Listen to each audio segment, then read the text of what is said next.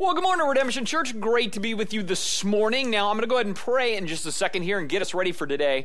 But before I do, quick reminder great stuff we have as far as kids' ministry stuff. So, Miss Dana every week puts this great program together for our children. And so, make sure you point your kids in that direction. That's the first thing.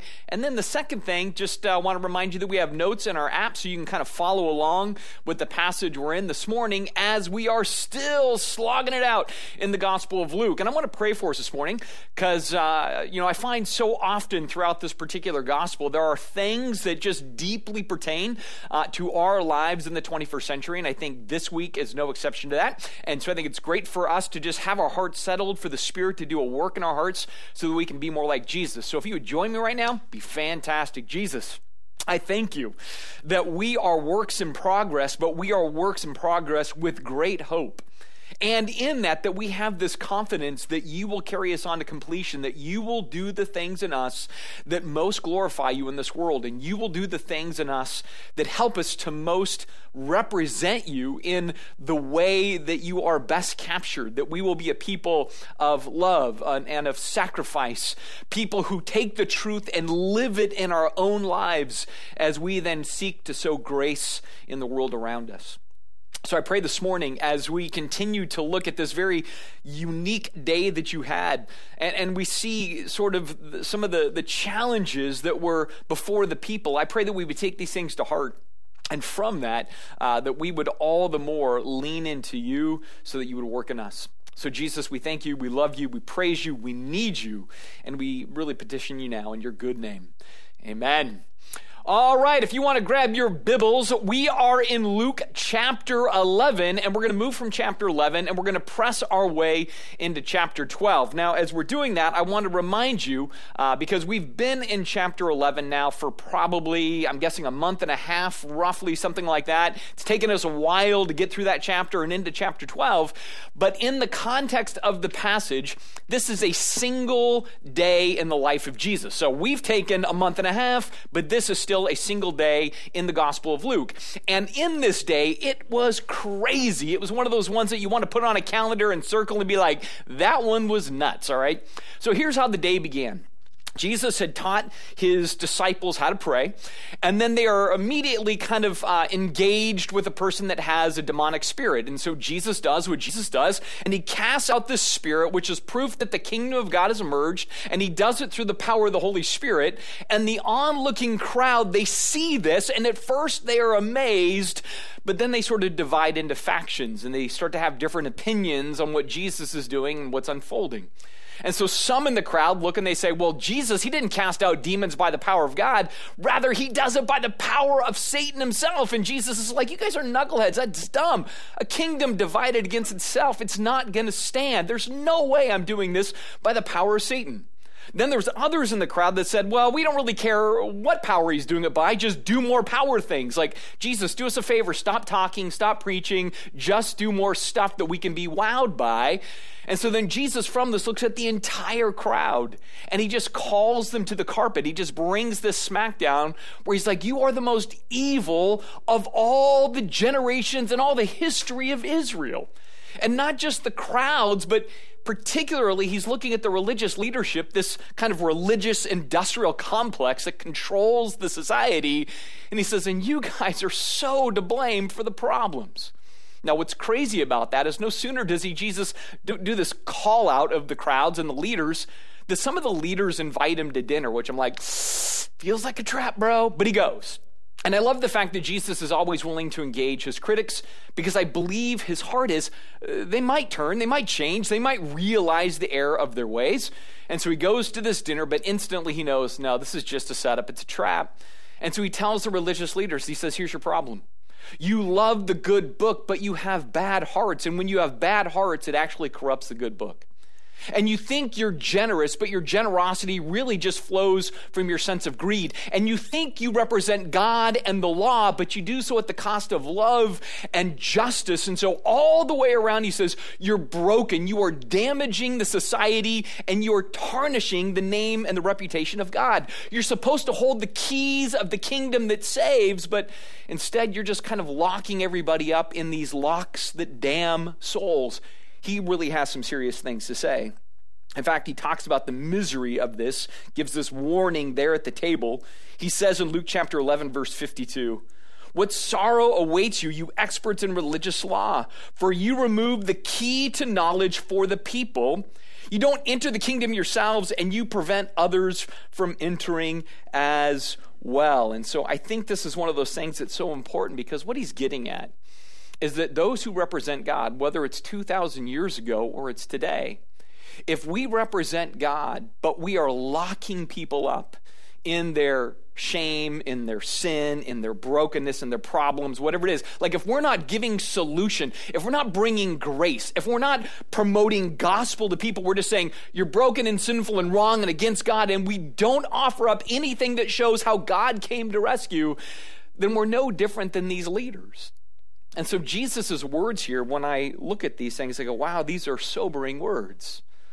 Because if we lose sight of the fact that we are called to be ambassadors of God's life and love and grace and freedom that comes with the gospel, if we lose that and we just point out the problems of society or we get locked into the rules more than we focus on the relationship that Jesus came to restore, then we're just going down the same path as these leaders. And so Jesus' words, like I said, are sobering unless you don't really like what he has to say, and then they're just irritating. And it's irritating that really seems to be more where these listeners kind of lock into. It says in verse 53 As Jesus was leaving, the teachers of the religious law and the Pharisees became hostile and tried to provoke him with many questions. They wanted to trap him into saying something that they could use against him. So basically, what we have here is uh, these guys are kind of going like, okay, he made a point, but we don't like that he made a point, and so now we're going to try to pick apart everything he said. And so it's that whole thing of, well, what about this, Jesus, and what about that? What do you think about this? What about in this scenario or in that circumstance? What would you say if this happened instead of that? I mean, they're just trying to trap him because they don't want to really submit to him. They don't want to submit to his word. They don't want to actually take uh, themselves to account and, and be like, man, maybe we should reevaluate and redeploy our lives in a different way. No, they're locked in their problems. They're locked in their bias. They're locked in their sin. And so they resent him more than they actually want to submit to him. And yet, this is nothing new. Uh, I think about this even as a pastor for almost three decades now. I've seen it time and again where there is this sense in which we say, I love the Bible, but I don't always love to do everything that is in the Bible. I don't always want to submit myself to everything that is there, especially the really difficult things, the real self sacrificing things. Those are the things I don't really want to do. So I want to say, I hold this up, but I don't always want to do this thing and and that's really what Jesus is dealing with with these leaders. They again are playing their own angle. They have their own agenda and they want to do their own thing and so they love to defend the word of God but they lack doing it. And so Jesus he calls them out. And as he does so he's struck a nerve. And if there's anything I know about this is when a nerve is struck one of two things can happen. One is there's re realization and then kind of a redeployment from that. So you're like, wow, uh, I see what the word says. I should do that and I need to go a different direction. That's what repentance is all about. It's a change of mind that results in a change of life and action. The other thing that can happen, though, when you're called out like this, when a nerve is struck, is there can be resentment and retaliation. And that's precisely where these individuals go. See, Jesus is trying to loosen them up from their religious sin but all he's really done is bruise their self righteous ego. That's the way they're feeling. And so they begin to sort of plot against him. They want to trap him in some way. But see, what's so good about this, I think, is the fact that what I realize is something Jesus said earlier. He said that he's come to divide. And in that, it's that his word is going to be an agent of division. Some are going to hear his word and they're going to be changed. Others are going to hear his word and they're going to rebel against it. And that's the tension you're feeling right here. Again, they revere it until they actually have to do it. And so now his words are dividing hearts. Some hearts, they soften to the word. Other hearts, they harden when they hear the word. And these guys, they're hard. And not only are they hard, but now they're unhinged. And so they're going to use their influence and their power to try to derail Jesus' mission, right? They want to sabotage him. But Jesus, he knows it. So it says, going into chapter 12, verse 1, It says, Meanwhile, the crowds grew until thousands were milling about and stepping on each other. Jesus turned first to his disciples and then he warned them and he said, Beware of the yeast of the Pharisees, their hypocrisy. Now, I, I, find this really interesting because here it is. There's this swelling crowd that's becoming so large and so dense. Literally, people are starting to like walk over each other. It's like this urgent situation where you're like, man, maybe we should disperse the crowd. Maybe we should kind of loosen up things a little bit because somebody's going to get hurt here. Like it feels urgent, just the scene. And yet, for Jesus, what is more urgent than this crowd that's starting to crush themselves is this poison that he sees from the Pharisees. So before he even says, hey, crowd, back it up a little bit, he looks right at his disciples. he says, there's something even more important I got to tell you about. Watch out. Watch out for what's going on with the, the religious leaders. Watch out for the Pharisees. And he says here, it's the yeast of the Pharisees, and that yeast is their hypocrisy. Now, these are very vivid pictures, especially in their culture. So, a hypocrite was literally a person who was an actor that would play a part. So, a hypocrite would wear a mask and pretend to be one thing when they were really another thing, right? So, that's pretty vivid.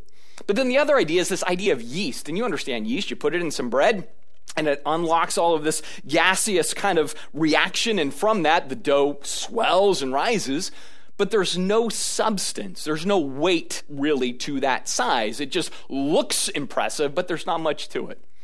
And that's what Jesus is highlighting as he thinks about these religious leaders. He says they're just putting on a mask, they're just playing a part.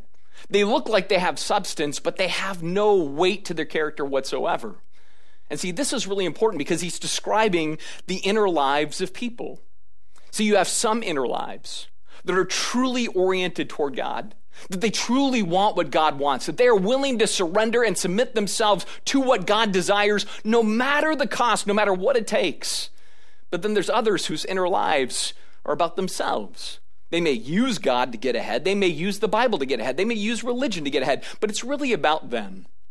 And so, one life, it's sincere, it is guided by God in such a way that you're going to be consistent and compassionate and Christ like. It's going to have substance, it's going to have weight, it's going to have a sense of authenticity. But the other inner life, well, that's going to be one that's shaped by being critical, cynical, and self righteous. It might claim to elevate biblical truth as long as it doesn't actually have to live according to the biblical truth when it is required of them.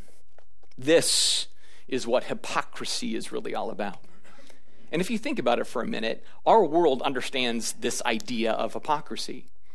I mean, just honestly, if we think about it for a minute and we read articles or some books that have been written on this, we see that oftentimes the disbelieving world or the de-churched world, whatever kind of label we want to use, they sometimes look at the evangelical community and there's a couple of labels that get applied to us relatively often. One is that we're self righteous or judgmental, right? So that's one of those.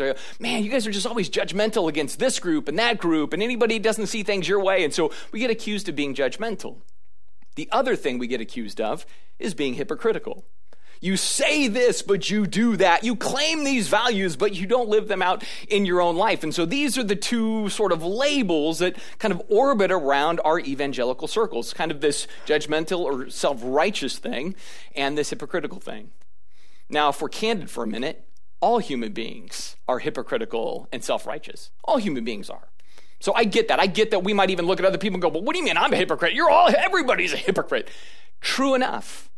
But here's the thing about us as followers of Jesus we need to be more self aware. Because part of what this whole thing is about that we believe is that we've come to this realization that, yeah, I am sinful. Yeah, I am broken. And I've taken all of my flawed life and I've thrown it at the foot of Christ's cross. I've said, I know I can't do it. I know I'm unworthy. I know I'm broken. I know I go my own way. I do my own thing. I make my own rules. I've done it wrong. God, you're the only one that's ever done it right. Jesus, you're the solution for my sin problem. So I throw all of my life at you and there before the grace of God go I. Like that's what we claim and understand as Christians. And so from that, we should be the most aware of just how little good we really bring to the table as human beings. And from that, it should cause us to be not self righteous, but incredibly humbled. Not judgmental, but incredibly understanding. Not hypocritical because we're trying to claim to be something we're not, but rather we just own that we are flawed people. And it is the grace and work of Christ that makes us whole. See, I think that realization, that's a powerful thing in our world when we just simply acknowledge that it's only His work, His grace, His strength, His life given to me. And I'm just a servant. I'm just humbled by His love for my life. See, that's the way we should operate. And in fact, I, I would take this a step further. I think uh, the more maybe we, we don't sound like we're judging our world, the more we don't sound self righteous, I think even the accusations of hypocrisy would sort of drop. Because when there is a lot of judgment that comes out of us as followers of Jesus, as Christians, as there's maybe a lot of self righteous tone, I think people tend to look at that and then they're all the more apt to want to call us hypocrites when we don't live up to the standard because, in part, we're kind of communicating a sense of pride when we sound self righteous or judgmental, as though our poo doesn't smell. In reality, everybody's poo smells, right? And we know that. And so we should own that we're all sort of stinky, right? This is just kind of the facts of things. Now, maybe we don't see it, maybe we won't own it. It doesn't matter because in the end, God sees it, and one day we will all see it too. And so Jesus speaks to this in verse 2. He says, The time is coming when everything that is covered up will be revealed, and all that is secret will be made known to all. Ouch. Whatever you've said in the dark will be heard in the light. Whatever you have whispered behind closed doors will be shouted from the housetops for all to hear. And so all masks, they will come off. All true intentions will be revealed. All platitudes and all kinds of, you know, thoughts and everything we've ever done. It's going to be revealed in some way. We're going to realize the real nature of ourselves. And so our plank eyedness will be exposed. And we're going to see in the end if we were just yeasty gas or if we had substance, right? That's all Jesus is getting at in this. That's what he's getting at. And so it's a real sober warning in my mind, right? To be like okay so so as we're doing this life and as we're seeking to live like jesus and follow jesus again we should be doing so with great humility great care great dependency on him a great sense of awareness of again how we are reliant on him as opposed to maybe taking things in our own hands or becoming a little bit self-righteous and potentially from that hypocritical. Because at the core of all of that at the core of hypocrisy, at the core of judgment, is this real sinister thing that we all struggle with. I mean, I struggle with it. I don't want to make it sound like I'm pointing fingers. I'm not. I'm looking in a mirror and, and seeing this in my own life, this own propensity, this propensity that exists in my own being. And it's this propensity for pride. See, pride is really the driver of hypocrisy. Pride is the, the driver of self righteousness. It's what gets in the way. But the question becomes well, exactly how does that pride begin to play out? What are the ways that we can see that this is beginning to happen in some way? Because pride's going to go a couple of different directions. I'm going to point this out in a minute, but I want to go over to the board here for a second. We brought the uh, blackboard back for fun. And uh, a few weeks ago, when we were in the Gospel of Luke, I was talking about how Jesus talks about the good eye and the bad eye, good heart, bad heart as it relates to the good book. And what our job is this is the, the positive way to see things right here. Our job is to say, you're right, God's given us His Word, and our lives are sort of an ambassador between the Word and the world. And the Word is to inform us. The stuff we like in the Word, the stuff we don't like in the Word, right? So all the Sermon on the Mount is to inform our lives. We're to say, I'm in submission to this, so this informs me, and once it's informed me, then I can engage in the world the way Jesus wants me to. I'm going to live like I'm supposed to live, love like I'm supposed to love, forgive like I'm supposed to forgive, all of those kinds of things. That's how I'm supposed to live. That is a humble state. I am submissive to the Word, the Word works in me, and then that works out in the world through my life. That's Jesus' mission. But the way this can break down for us is kind of one of two ways. One is where instead of the word informing my life, I let the world inform my life. Right? So I let the ebb and the flow and the feel and, you know, wherever it's going is where I'm going to go. Wherever it puts pressure, then I'm going to go ahead and, and move with the pressure that's applied. And so the word, world informs me. And then from that, I look at the word and it's sort of like give or take, do or don't do, pick some, drop others, whatever else. That's the way it's going to work because the world is really informing my life, and then this just becomes sort of optional content depending on the circumstance. And that's one way in our pride we let the world rule us. The other way that this happens in our pride is that we, in and of ourselves, become the, the chief authority. And this is really what the Pharisees were doing. So they had their, their own version of religion, and then from that, with a bad eye, they looked at the good book, and they used the good book then as a weapon against the world. So here, this is just sort of optional, but here it's sort of an attacking element. And so they would use the Bible to judge the world all the time, but they wouldn't use it to judge their own lives in the same way. Both of these are functional pride. This, like I said, is submission, it's humility. The Bible directs me in the world. These others, or anything other than the Bible, is directing me in my relationship to the world, either as a weapon or just as an optional tool for good wisdom that might fit when I need it. That's always the risk. And so Jesus, he's trying to warn us of these things because at the core of even this issue, more than pride, is fear.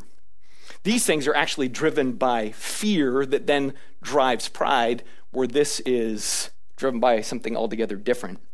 So, in verse 4, Jesus speaks to fear.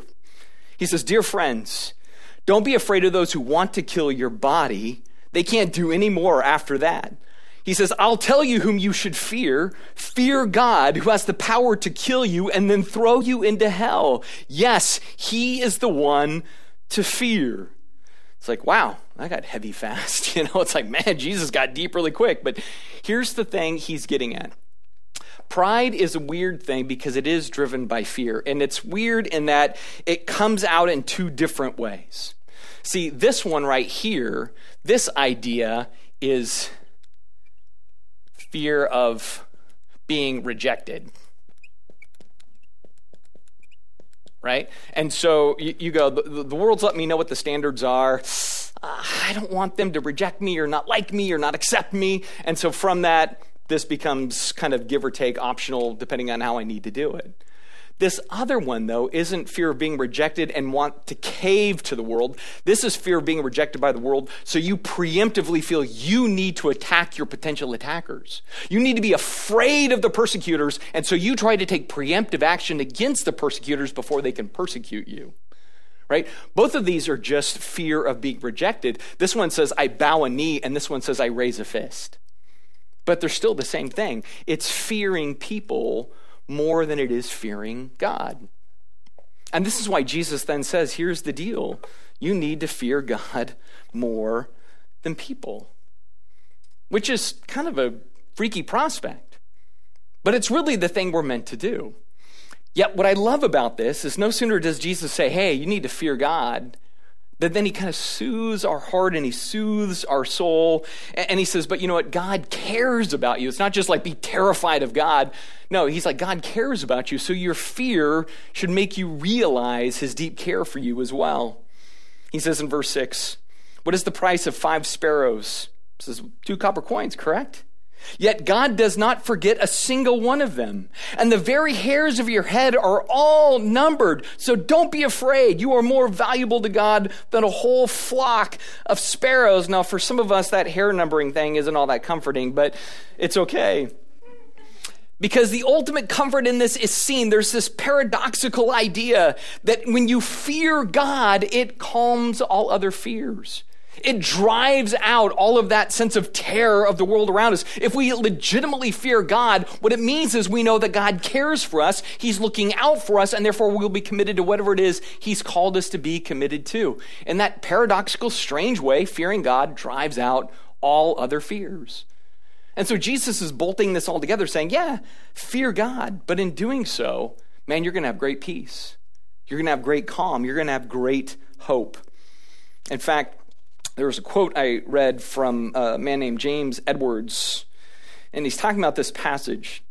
He says, human destiny is not determined on the anvil of fear, but in the tender hands of God's grace. For although God is the one who should be feared, the character of God is such that one need not fear him. All humanity associates God with the characteristic, characteristics of mighty, glory, judgment. In these verses, Jesus reveals another and perhaps even deeper insight into the divine the intimacy and tenderness of God, who cherishes humble creatures like sparrows and who attends to the in, insignificant details of things like the hairs of our heads.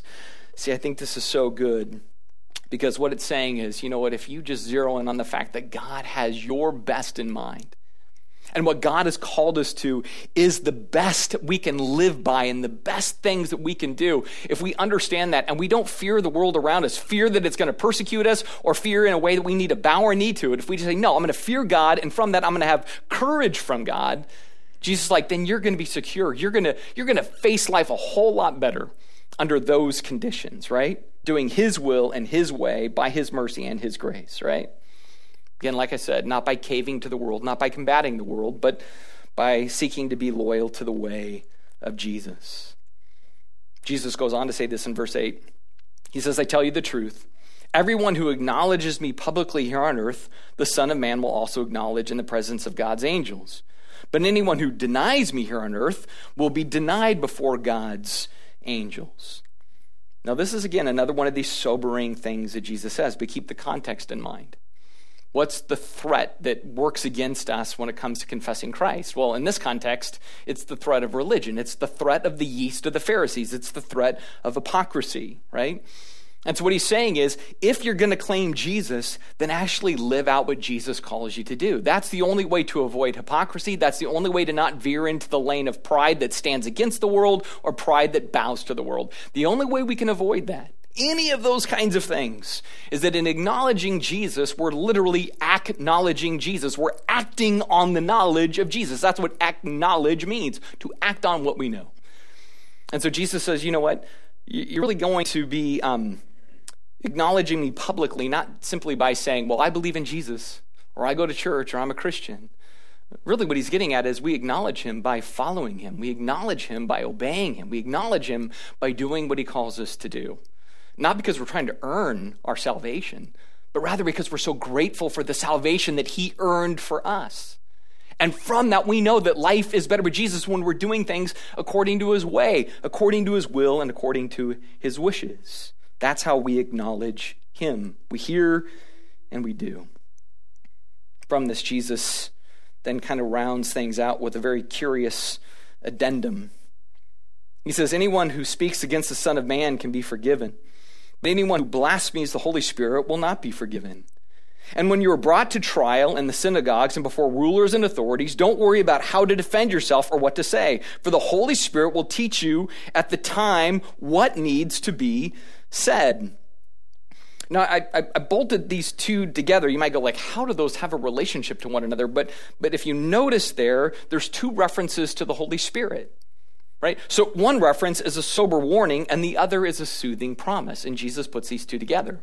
Now, as to the warning, uh, people look at the first part of that and they go, What's this blasphemy of the Holy Spirit? And have I done that? And am I saved? And uh, can I never be saved if I blaspheme the Holy Spirit? And what's it mean, Pastor Matt? I need to know now. Here's the deal nobody really knows what blasphemy of the Holy Spirit quite is, right? We take some stabs at it here and uh, we kind of get a sense of it, but if we try to shrink it down to the context, it seems what Jesus is pointing at is when the religious leaders saw him cast out a demon through the power of the Holy Spirit and then said, That Holy Spirit power is satanic.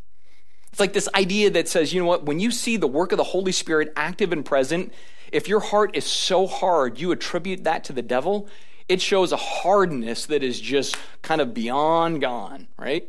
And that might be a little bit of what Jesus is getting at.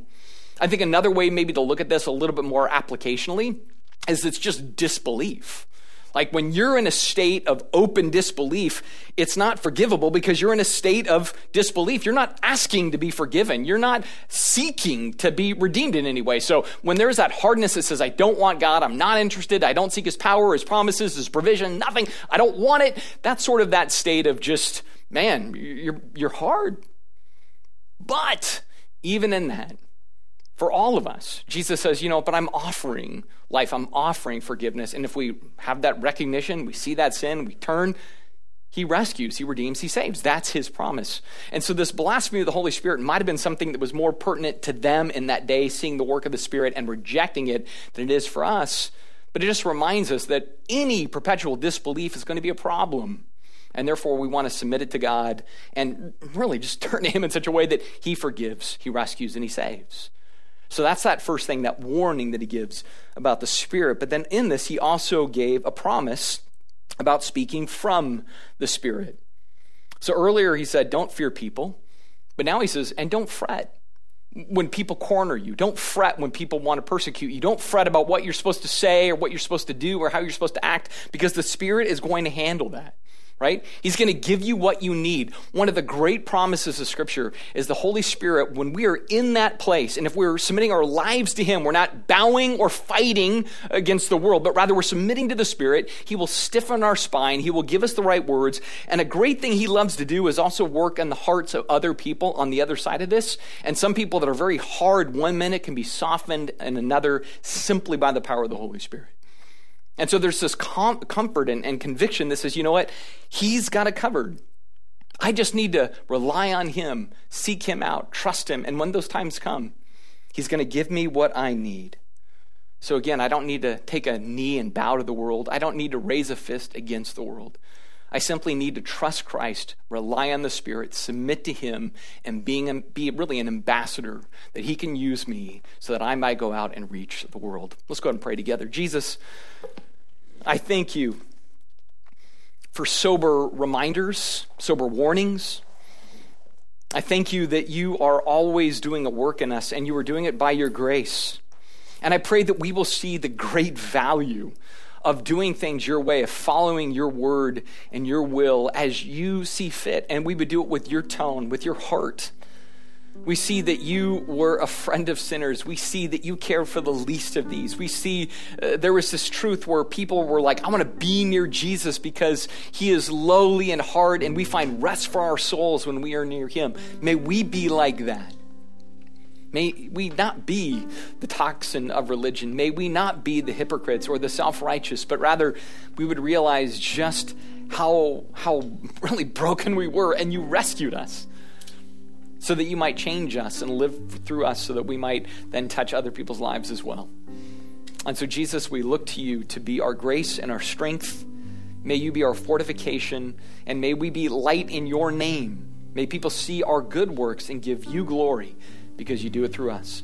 We thank you and praise you, Jesus, in your good name. Amen.